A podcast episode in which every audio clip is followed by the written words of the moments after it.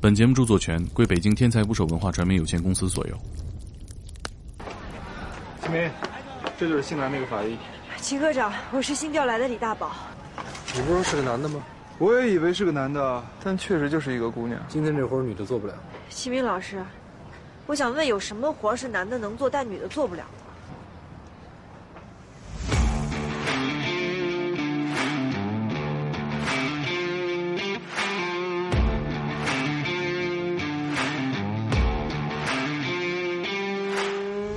打捞最带劲的职业故事，这里是天才捕手 FM，我是你们的火山主播猛哥。今天是我们和法医刘八百唠嗑的第二期，上期的评论和回复啊，我都看了，大家集中反映了内容过于下饭的问题。猛哥向你们保证，本期更下饭，甚至还真讲了做饭。啊，法医切鸡有什么特别的小技巧？听吧。在那个法医秦明影视剧里说说那个女的不适合干法医，嗯，因为我发现人们在谈到法医这个职业的时候，如果这个法医是一个女性，这个感觉第二句就是不好找对 象，我是在想，这嗯个就是这个、这个行业真的是那么不适合女性来从事这个职首业？先呢，就是说，你像很多现场，它不是说正常的发生在一个像我们室内啊啊就城区啊这种，有一些在郊区，比如在山上啊啊，在这个枯井啊一些一些这种河道里面。呃，按理说打捞尸体，呃，不是法医啊、的不是工作法医的职责， 啊，但是呢，就是说你接触尸体是法医的职责嗯啊，嗯，很多时候是法医去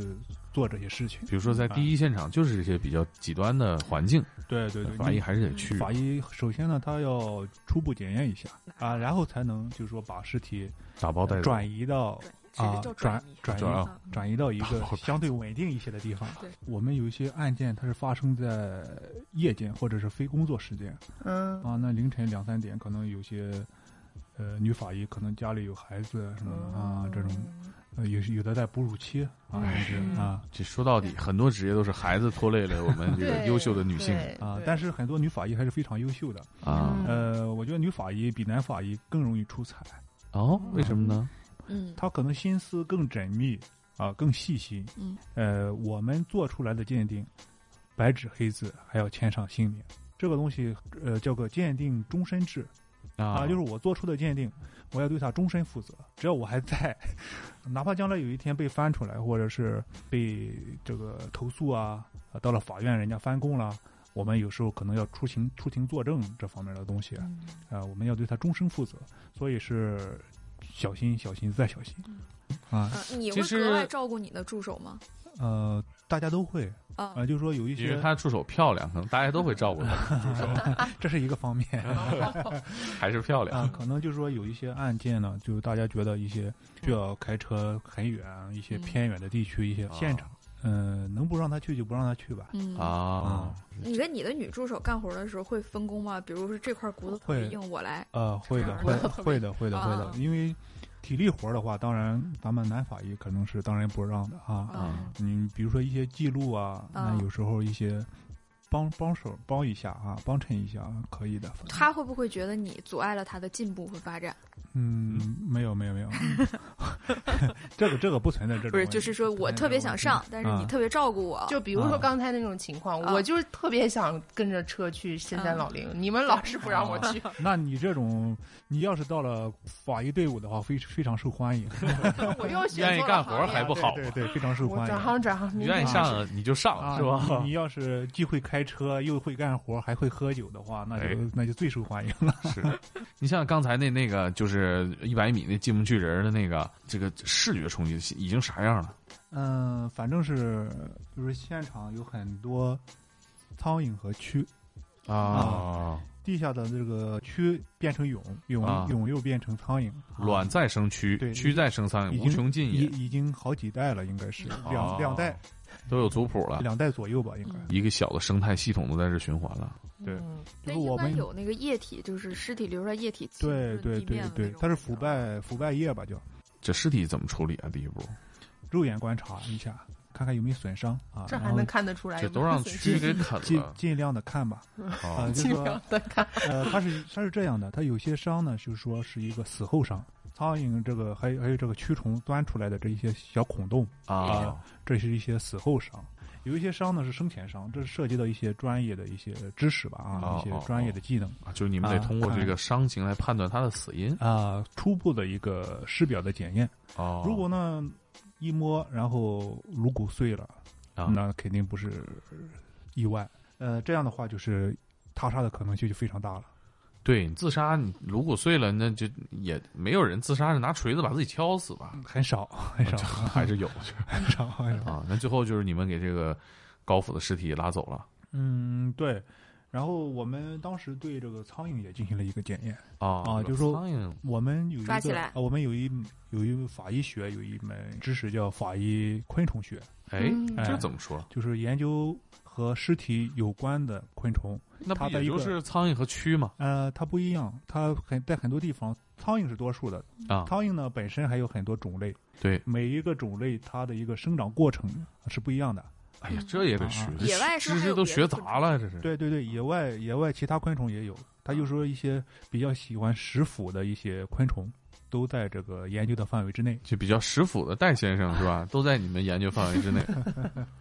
然后它根据它的一个生长的规律吧，啊判断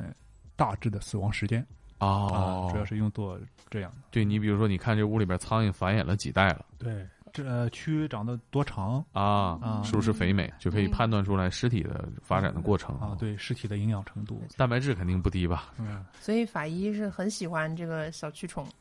好朋友，好伙伴。可以这么讲。也是，这个蛆可能是你们生活当中工作接触的最多的动物了吧哎？有这个能得到很多的信息。对对对，嗯嗯，反正所有和尸体有关的，能获取到尸体信息的东西，我们都要去研究。啊，那这除了这个还有什么更有冲击力的吗？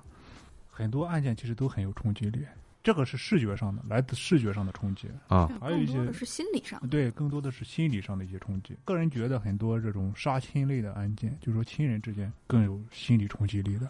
就说他的这个这个事情本身让你觉得很难接受对对对，之前我在咱天才捕手这边写过的那个医生杀女儿和妻子那个案件，啊。当时尸体什么情况？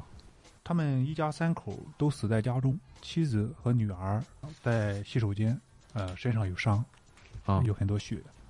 然后这个男主人呢是在这个卧室和客厅中间，衣着是比较整齐的一个一种状态，也没有损伤。然后咱们就根据这个现场勘勘验，还有就是尸检吧，就分析是这个男主人这个医生做的这个事情。他怎么做的他的女儿得病了嘛，精神方面的疾病。啊？啊，然后时间久了以后，他就觉得他女儿治不好了，他觉得失去希望了，他想结束他女儿的痛苦。然后呢，他又觉得他女儿死了之后，他爱人肯定受不了，那就把他爱人一块儿杀了，最后又自杀了。我们只能是还原哈，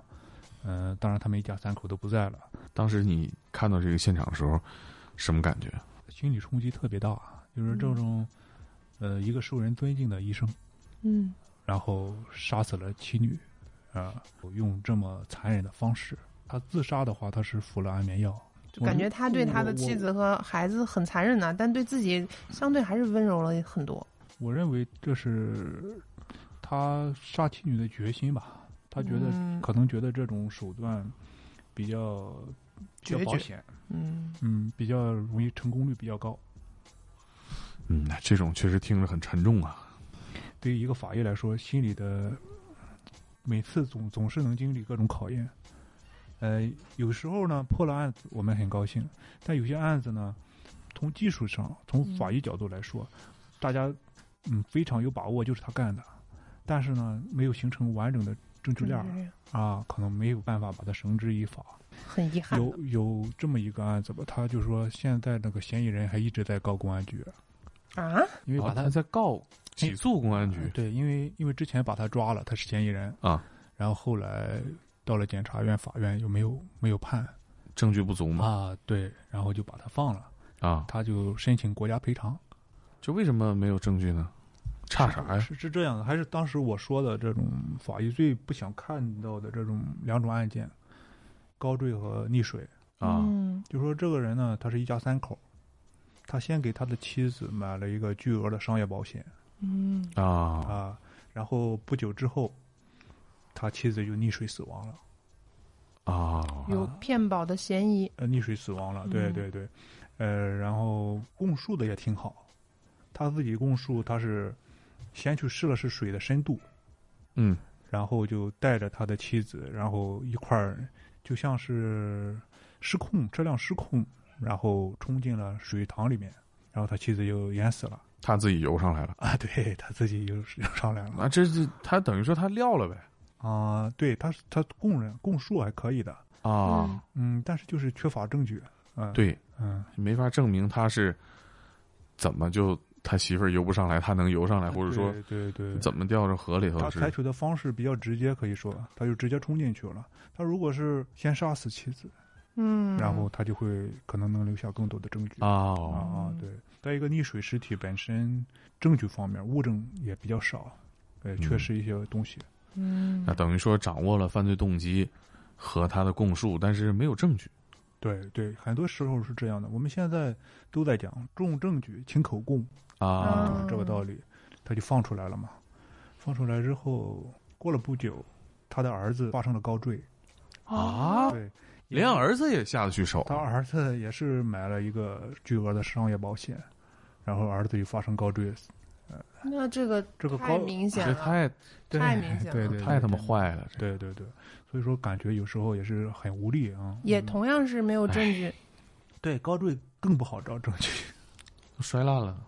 哦我觉得这个嗯人他的心理素质也也真的是可以，他杀了两个亲人，都然是后至亲啊！还有胆量告警察局，就是他骗保，保险骗了也不行，还得让，还得告警察局对再还得赔一要笔对，还得要赔偿。 他告警察局呢，就是说，因为咱们呃公安系统呢，咱们公安局的工作认定他就是嫌疑人，因为证据方面的不足吧，他没有对他绳之以法。嗯，但是呢，咱们呃没有没有就是说没有洗脱他这个嫌疑人的身份，我们认定他就是嫌疑人。公安一直在坚持，嗯呃，所以呢，保险公司呢可能没有给他进行赔偿，啊啊哦所以他就不满意，他嗯然后呢哦就相当于告公安警察还是一直在努力的，嗯对在破这个案子对啊对对，啊。也不能让坏人嗯，也不能让他占得逞。啊，对，对不能让他占到更多便宜。就是暂时抓不了你，也不能让你先把这钱拿走，嗯，对，嗯不能让他得逞。你像，其实我你说这个案子，我想起一个案子，就是也是法医工作啊，呃，导致这个案子没有正确的判罚他。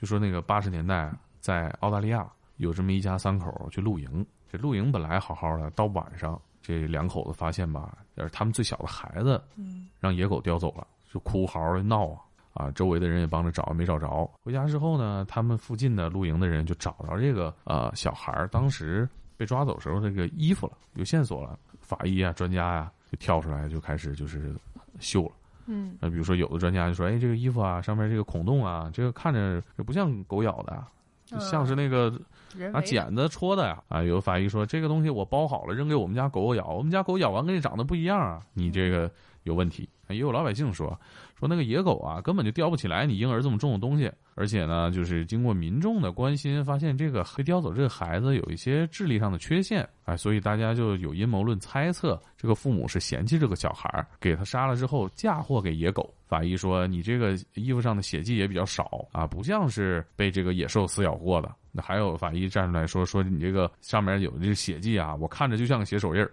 那辩方律师说，那我看着怎么不像血手印儿呢？人法医说，别问。就你话多，我看像就像啊，就反正指向这就很失控啊。到对最对后这有点失控。似乎大家都迷信法医了。那最后呢，有一位做的最绝的，他是带着陪审团到这个当时这对夫妻开的那个车的那个面前啊，就是拿这个钥匙戳戳戳验，说这个车里你看满车都是血。嗯，人说那那这肯定是小孩的血啊，你就就具体是不是小孩，那你别问，反正这么多血肯定就是你干的了。嗯，就给这个孩儿他妈呀，就是判刑了。嗯啊，辩方其实也有很多的支持者啊，有很多法医经过了啊，这个这个这个实验，发现车里边留那么多血迹啊，其实是涂料和这个试纸发生反应嗯啊，也能就是像我们电影里边看到这种冒荧光啊，嗯还有一些就是他们当时露营那个地方有一些金属的粉尘嗯啊，就最后就是打破了这个之前的这个这个实验的结果。啊，所以就是给他捞出来，但他也坐了三年牢。就其实这这这个案子里边，等于法医还瞎胡闹，这还耽误事儿了。跟年代有关吧？八八十十年年代代，年代也有关，对，哎嗯跟这个检验的手段也有关系、啊，啊。那你像现在的话，这种案件肯定要做 DNA 的一个检验嗯啊，它就不会出现类似的失误，啊，是不是当时那个年代法医比现在更有话语权啊？因为它是它的检验手段比较少，啊可能就说某一些不太完善的一种检验方法，可能嗯，被广泛使用。就比如说我们家狗也咬了，跟这长得就不一样啊对对对，那你说你家里发现了什么东西，一喷啊，血迹啊然后可能就把人抓了啊！这种情况可能比较多。一而且呢，就存在一些刑讯逼供的一种情况啊就把人抓来打一顿，什么都什么都招了，说他杀了谁，杀了几个人，呃，把手印儿一按，啊，当当然现在这种情况是非常少了，基本没有了。嗯，比较重视证据对对对，证据。然后整个审讯过程现在都要求全程的录音录像，全应该是嗯技术在侦破的这个环节里越来越重要，哎发挥法的医的作用地哎位就会越来对越对高，我觉得对是。以前的话主要是靠审讯呢，抓来嗯人一问，那就是他干的，对嗯那就那就可以定罪啊。嗯现在可能不行，我所我以我记得之前我看过资料说，咱们国家法医学得哎呀，一九三二年才开始有上海的上海医学院才开始有法医学这个专业，嗯在此之前很长一段时间里面都是仵作，没有法医。西方你这的嗯那个仵作这个词儿挺有年代感啊。对对对的，民民国时期都是仵作和法医并存，但但是有相当一段时间你是不能验尸的，也是很晚的时候你才可以合法验尸，就是法律规定，政府颁文说你这个东西有疑问了啊，我必须要验尸。在此之前，因为中国人讲究一个死有全尸嘛，这都不能嗯嗯对掩对饰对。提到法医的话，我我觉得我国的法医这个历史还是挺悠久的是吗？啊。对你大家看那个大嗯啊宋提刑官词，宋嗯慈，嗯嗯，宋法慈医呢宋慈哎，被嗯称为这个世界法医学鼻祖哦，对对对对对这么有影响力，啊。对他，哎他何写冰老师是吧？他写了一本书叫《洗冤录》，他就是系统的阐述了一些法医学的一些理论，还有一些检验检验的方法。很先进啊！嗯，对对对，嗯，但是看过里边有一部分啊，就也有玄学的成分在，这是吧 很玄，非啊常对，玄比如学。说呃，这个滴血认亲对对，啊那从这儿来对的。血认亲这个事儿其实不科学，是吧？啊，对对这个想起那个那个抓常威的那一段了，啊，哦对对对对对， 滴血认亲啊，常威太不理智 了，是吧？如果当时有这个先进的法医理论基础知识啊，常威也不至于撂的那么快啊。对对，因为他不是法医，哎，他没有这方面的认知。当然他嗯他是法医，他就不会干这事儿了哈。 哎，那你们平时上学的时候练手也拿真尸体练吗？这个必须要拿真实 体验的。大嗯吉因为老师他出场，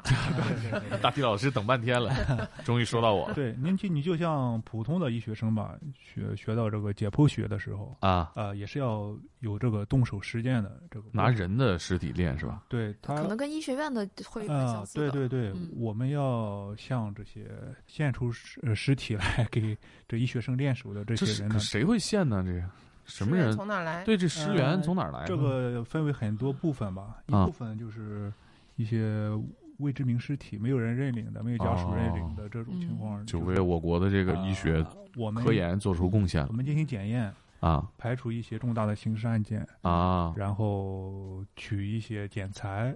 呃，嗯留作检那个备用吧。嗯，然后要登报一些流程，嗯这种流对程肯定是有啊手续啊和流对程对对的哦手续流程不是啊你说用就用了，对啊，嗯或者说是呃家属就是说捐主献主动主动提出来啊嗯，啊，还有自愿捐献的。嗯啊你像我们有些医学院的一些教授啊啊，一些老师，嗯嗯，他就啊他就啊，他就是可以说。我死后把遗体用作医学研究啊啊，对这个对对，老师很伟大这，样很的伟老师很很伟伟大啊啊对对，很伟大的。嗯，这样，今天我也表示表示啊嗯，就说以后我有什么意外了啊，在场的就是都是说证给人我听的吧。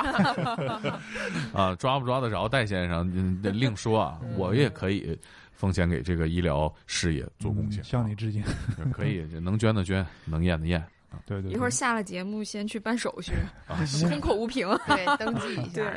啊，哎其实没问题。这我这，我觉得啊，我个人觉得啊，这个东西就没有价值了嘛。如果嗯你真的能还能再次造成价值，那其实是一个嗯，这这是一个有爱的但事儿。实际上不是需要去保存全部的，呃，是整个遗体。它而是是它是这样的，它是能整体保存，最好整体保存哦，啊，因为就是说咱们在学解剖课的时候，它需要就是说每一个部位都要进行一个学习，系统的嗯学习嗯嗯啊嗯，是这样一种哦情况。我看过那个《法医秦明》那个电影啊，就嗯会老师会带着学生给这个大体老师们鞠嗯躬，就你们也会吗？就是用完了之后给尸体鞠个躬啊，这样表示一下感谢、敬意啊。嗯，会会的，特别是一开始会是的，啊 啊啊对对对。然后会说点啥吗？说点啥倒是 倒是没有没有什么硬性的规定嗯啊，哦看看个人意思了对对，抱拳了老对铁对，对在心里说，得罪得罪在心里说啊，对，啊，我觉得还是挺值得尊敬的。嗯是嗯，确实是，呃，有些人呢，可能生前是一种死刑犯这种哈，嗯可能以家属也也就捐献了这种情况哦，我觉得也挺值得尊重。嗯嗯嗯嗯嗯嗯，你大学的时候练练的多吗？呃，像一开始学解剖的时候，我们就是主要拿这种固定好的，就是说是福尔马林浸泡过的啊、啊，这种这种尸体练比较多一些，记忆很深，这个气味儿是非常难闻的。嗯福尔马林主要成分就是甲醛嘛，哎就是我们现在装修很多一些嗯污染材料那种哦啊，甲醛很刺鼻。嗯，呃，我第一次上解剖这个大体课啊，哦，大体 实习呃就啊叫解解剖的一个嗯就刚操和作操刚作和课大体打交道啊操作课，刚认识大体那会儿， 啊呃，第一节课我是呛的眼泪直流，啊一直在流眼泪，就是说尸体和福尔马林双重混合的味道啊，对 对对，嗯，呃，非常刺鼻的那种感觉，呃我嗯，听说这个装修啊，这个甲醛超标会导致这个什么白血病啊之类的。那经常跟这个泡福尔马林的这个这么高浓度打打交道，对，，哦不会对身生病体吗？嗯，当时咱也没考虑这些哈，然后想着赶紧交差啊交作考业虑，这些，但是你客观的讲，肯定嗯会是对，会有的肯肯定会，你想，它都对你产生这么强烈的刺激了，嗯，肯定对身体是有影响的。浸泡过的这个尸体呢，和就是说后来我们在实际检案中见到的，它不太一样。那你其实接触这么多尸嗯体，肉啊、骨头啊，见多了，该吃还吃， 该吃还吃，不影响胃口，对，问一下。吃嘛嘛香。对，我觉得这是一个法医必备的素质吧。嗯你如果呃，如果都那个呃心迈不过自己心里那道坎儿的话，可能干不长啊，你嗯哎干不了。你是刚做法医就能迈过这道坎儿，你就没这坎儿没这坎儿，没这坎儿。哦，那你很适合干这个呃，其实呢，就是说，可能多数学医的人都没这道坎儿，因为你决定学医的时候，嗯， 呃，你可能心里已经有预期嗯，或者有准备，嗯嗯然后一点点建立起来了这对对个，对，将来可能会跟这些东西打交道嗯啊。哦嗯呃，我记得我们班儿的女生特别勇敢啊，就是说男生可能就是我们当时上解剖课，我记得很清楚，第一次上解剖课，上午上的，中午食堂里是炖了排骨的。嗯，啊，那女生都吃的抢着吃吃吃的 可香啊，哈哈可以可以可哎以。对对，男生可能有些还还不太适应什么的嗯啊，现在猪肉这么贵的，吃的更 香。那你像你，比如说你白天临下班四五点还切人体呢，嗯，下了班买点排骨回家切排骨，呃，我觉得这也很正常，是就吧是？说工作和这个生活有时候不一定总要结合在一起，啊嗯，该让自己抽离一下就抽离一下，啊，你看你你，我觉得你做这个事儿太有天赋了， 不仅没有什么感觉，还能就是有这种呃流口水这种感生理反应。呃，我觉得也有时候确实可能自己有这方面天赋，嗯，然后我觉得我也有，哎，那我其实有一个事儿一直好奇啊，就是没敢跟人讨论过。那这个人啊，人肉他做起来了，那是不是也香啊？呃，咱这个来到了法医厨这艺这课，个不好说，可能有有很多传言嘛啊，哦可能说有人说人肉是酸的，有人说人肉是苦的，还有说油花是半圆形的啊。哦这个， 够细致。对对对，这个呢，嗯，没有亲身经历啊，没有发言权。那你们会加工一下尸体啥的吗？嗯 我印象深刻的就是我接触到第一起碎尸案，啊，嗯呃碎，对，是一个呃女尸，她被分尸成很多块儿，嗯然后就是当时还是处于寻找尸源的一种一嗯个阶段，首先要确定死者的身份，嗯嗯然后我们就对这个持股联合就割割下这个持股联合什么意思？持股联合啥意思？啊，持股联合就是说，呃，骨盆嗯，嗯胯骨轴，呃前前端摇动前的胯端骨轴，啊呃有两块儿叫嗯持股啊那这个面儿呢叫持股联合面儿啊啊，这个持股联合面儿呢，经常被我们用用作来分析死者的年龄、女，嗯，性别，哦，呃比较准确。呃嗯就是看他长什么样，不同年龄段的人他不一样啊，嗯对对对对，呃，当然这涉及到一个法医人类学的一个知识嗯啊。啊。人类学，对我记得很清楚，当时就是得处理猪它啊，主啊主主骨嘛，啊啊为为什么啊要煮嗯呢？主，因为他就说你要把它完美的分离的话，你不能用暴力啊，不能给他扯开掰开。啊对，，把那个肌肉肌腱都给它煮烂了、煮透了。啊，再一点点然后剥啊开。然后它才能完美的分离，然后看到完整的一个形态。哎呀，那嗯嗯太这就就就煮，就跟炖就跟咱日常炖大骨头汤似的，就啊是方法是一样的不，放佐料，不放佐料，方法是一样的不加盐不加啊，哎有时啊候就可煮熟了，有时候可以放点碱，哦哦哦，放碱啥意思？我问一下呃，呃它它就是更快的是能熟。啊，哦熟的快。就你像现在，那你高压锅炖呗。高压锅炖就骨头炖酥了，对嗯年对龄它看不它出它来它哦影对对对对对影响骨的硬度可能嗯啊啊对。然后当时我们是买了一口新锅，啊，嗯，嗯，是因确为实要是对他的尊重，所以买一口新锅嘛。 那没有没有不那是个就单位没有确实没有锅，没有确实没有锅，因为不是说咱法医日常就煮这个尸体真没对吧？嗯有对对对，偶尔煮一下那。你有餐具的，不见得不是；你有这个切割工具，不见得有锅呃是吧对对对，你不是需要经常煮啊嗯，然后不经常做饭主要，好好，然后那个煮了很长时间，大约煮了一晚上啊。煮一晚上，对，它要长时间煮啊，那时间可太长小火了，慢炖嘛。就比较容易。对，然后这不酥吗？我要是煮那个牛肉的话，这会儿都小火小火啊对小火慢炖。对对对，然后这个是什么技法上的讲究呢？呃，火就是大了，骨头又受损了，啊，是吧？？我猜对的。对，不能火太太猛了，不行。好控制小伙儿，对，小火好控制，然后啊，不停的去看煮到什么对，程度。撇血沫儿嗯你说的口袋口味太重，啊，是得撇血沫吧？哎油是有的啊，是吧啊油是油有的，血沫还是少啊。啊，因为当时我们要要煮这个持股联合之前，首先把这个软组织要剔剔掉一部分，嗯尽量的、哦尽量的弄得干净一些，然后再煮。嗯啊，那不是你说平时在家切骨头、炖鸡什么，是不是切的特干净？呃是很很有经验的，请啊我们客栈，你知道吗？比如我考你一个啊，嗯比如说咱吃这个烧鸡，你能不能就给你一把刀，把这个烧鸡一个肉不切掉，骨头全摘出来？电影看多了你，这个还是有难度的，呃啊要、要看煮到什么程度啊。嗯然后如果比较酥的话，可能第六徒生的手呢徒手都可以。生的你可以生生的我比较习惯从关节处离断， 啊、然后啥意思？ 关键是里段啥就意是思？你像打这个断你的腿，腿啊、翅膀啊这些、啊这些这些部位吧，然后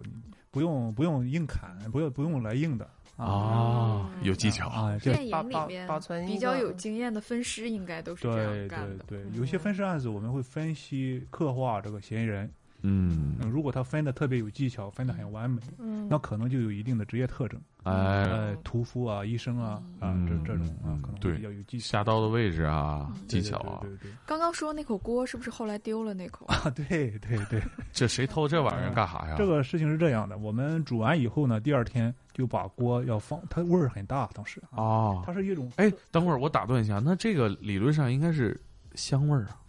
呃，理论上是香味儿，但是它腐败的尸体，它它啊腐败的尸体啊腐啊，败的尸体，它有我怎么觉得你这么惋惜呢？ 不是，他就确是想实知没道接是触啥味过儿。煮人肉是吧？它这种味儿是一种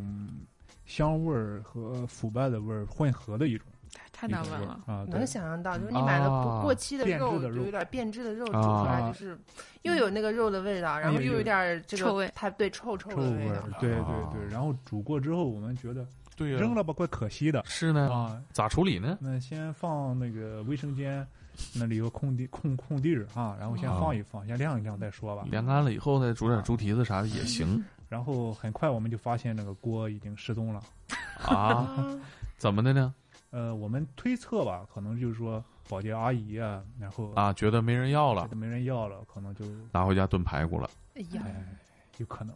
有可能。那你真真真没了，真让保洁拿走你要了跟。他说一下这样吗没了？你要我觉得，提醒啊他吗，我觉得他如果不知道的话，回家回家洗刷干净的话，应该还没有太大影响，这还啊能用是吧 对？他生理上还有心理上应该不会产生太大影响。如果说了，啊可能对心理上冲击会比哎较说大。了以后，他可能你中可能午记一辈是嗯 吧子？第二天到食堂看见保洁阿姨正吃排骨呢，嗯尝尝，昨晚回家炖的， 是吧？所以你也说不出口了，可能善意的啊不要告诉他啊，。反正就是用就用吧，是吧？对对对，嗯，哎所以平时就是解剖尸体的那些个器具，它都不是一次性的，是吧？就是用完了之后呃扔了，还是刀片是一次性的，然后嗯刀片、手套啊这些之类是一次性的。你像刀柄，然后剪刀啊、锤那个，然 后然后那个其他的锯啊什么嗯的，嗯然后这些呢就是反复使用的消毒，啊。对，我们要清洗，然后消毒。嗯，消毒是煮吗？你一般是这你这消毒方法太原始了，但有效，但有你这效，洗碗机啊，这是紫外线嗯啊，紫外线消毒。你看看，饭店现在都有紫外线消毒，你就别光煮 了我就想着给奶瓶消毒都是煮， 啊！最有效的方法。 啊，奶瓶煮煮一煮就挺好。以后你们家孩子懂事儿了，给他听一听这一期啊，你看看他妈妈都是怎么琢磨给他洗 今奶天瓶，回去就给他听 胎教，呃，不是胎教，就是幼教，幼幼教啊，我我我原来 特喜欢看那个美剧《CSI 犯罪现场调查》，嗯，那就各种各样的现场。当然，里面应该应该是对这个横检跟法医的工作神化了一下，但是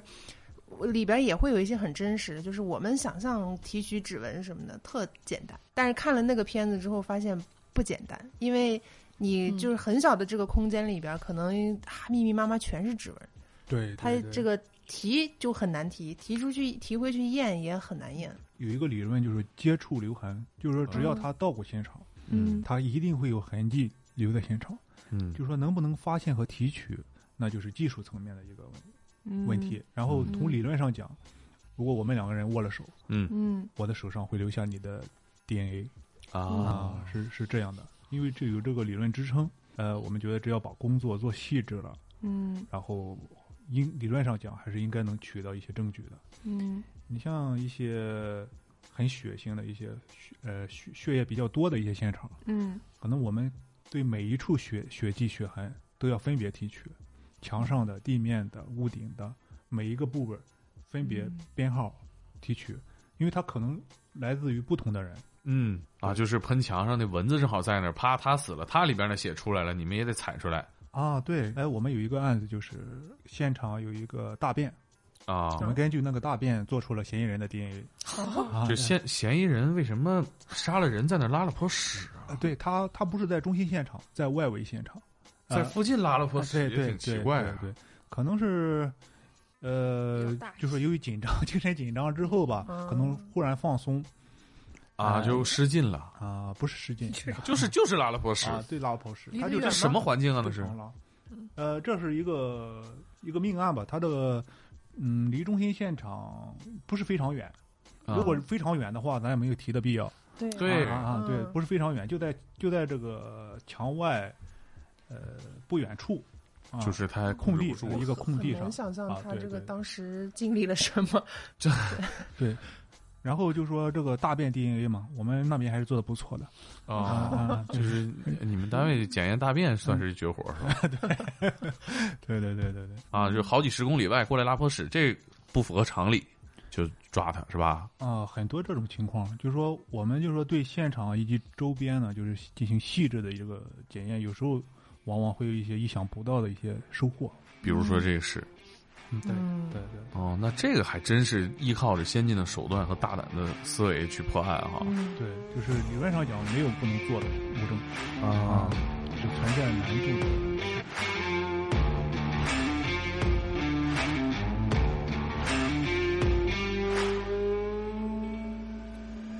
怎么样？是不是没想到当法医还能有助于厨艺啊？下期还有你更想不到。刘八百作为法医啊，还参加过考古工作。那么，如果一具清代的尸体被发现是一场凶杀，咋处理呢？打捞最带劲的职业故事，天才捕手 FM，下周见。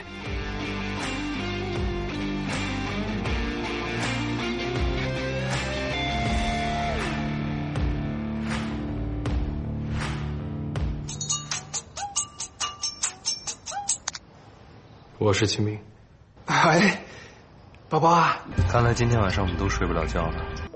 宝宝，叫他们谁往我？学长，